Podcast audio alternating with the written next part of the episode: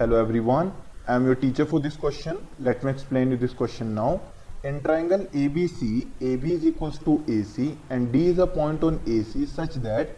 B C square is equals to A C into D C prove that B D is equals to B C so यहाँ पर हम क्या करेंगे? हम use करेंगे ए B C और बी डी सी का सिमिलैरिटी क्राइटेरिया देन रेशियोज हम इक्वल दिखाएँगे और further B D equals to B C proof हो जाएगा. Let me explain you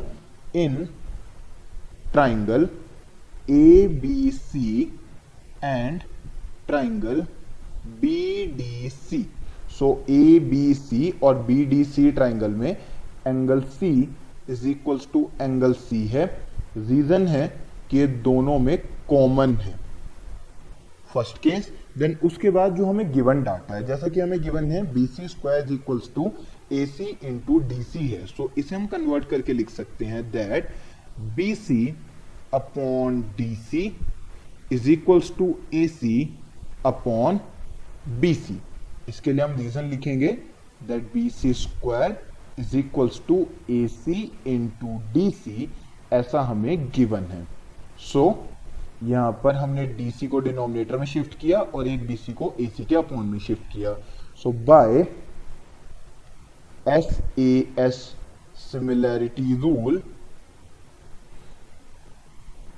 हम कह सकते हैं that triangle A B C is similar triangle B D C therefore by CPST यानी कि corresponding parts of similar triangles AC upon BC is equals to AB upon BD यहाँ तक हम values लेकर आ गए सीपीएसटी के through then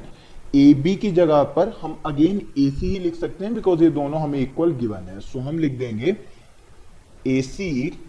upon B C is equals to A C upon B D so A C और A C cancel हो जाएँगे. सो फाइनल आंसर हमें मिल जाएगा that B D is equals to B C I hope you understood the explanation thank you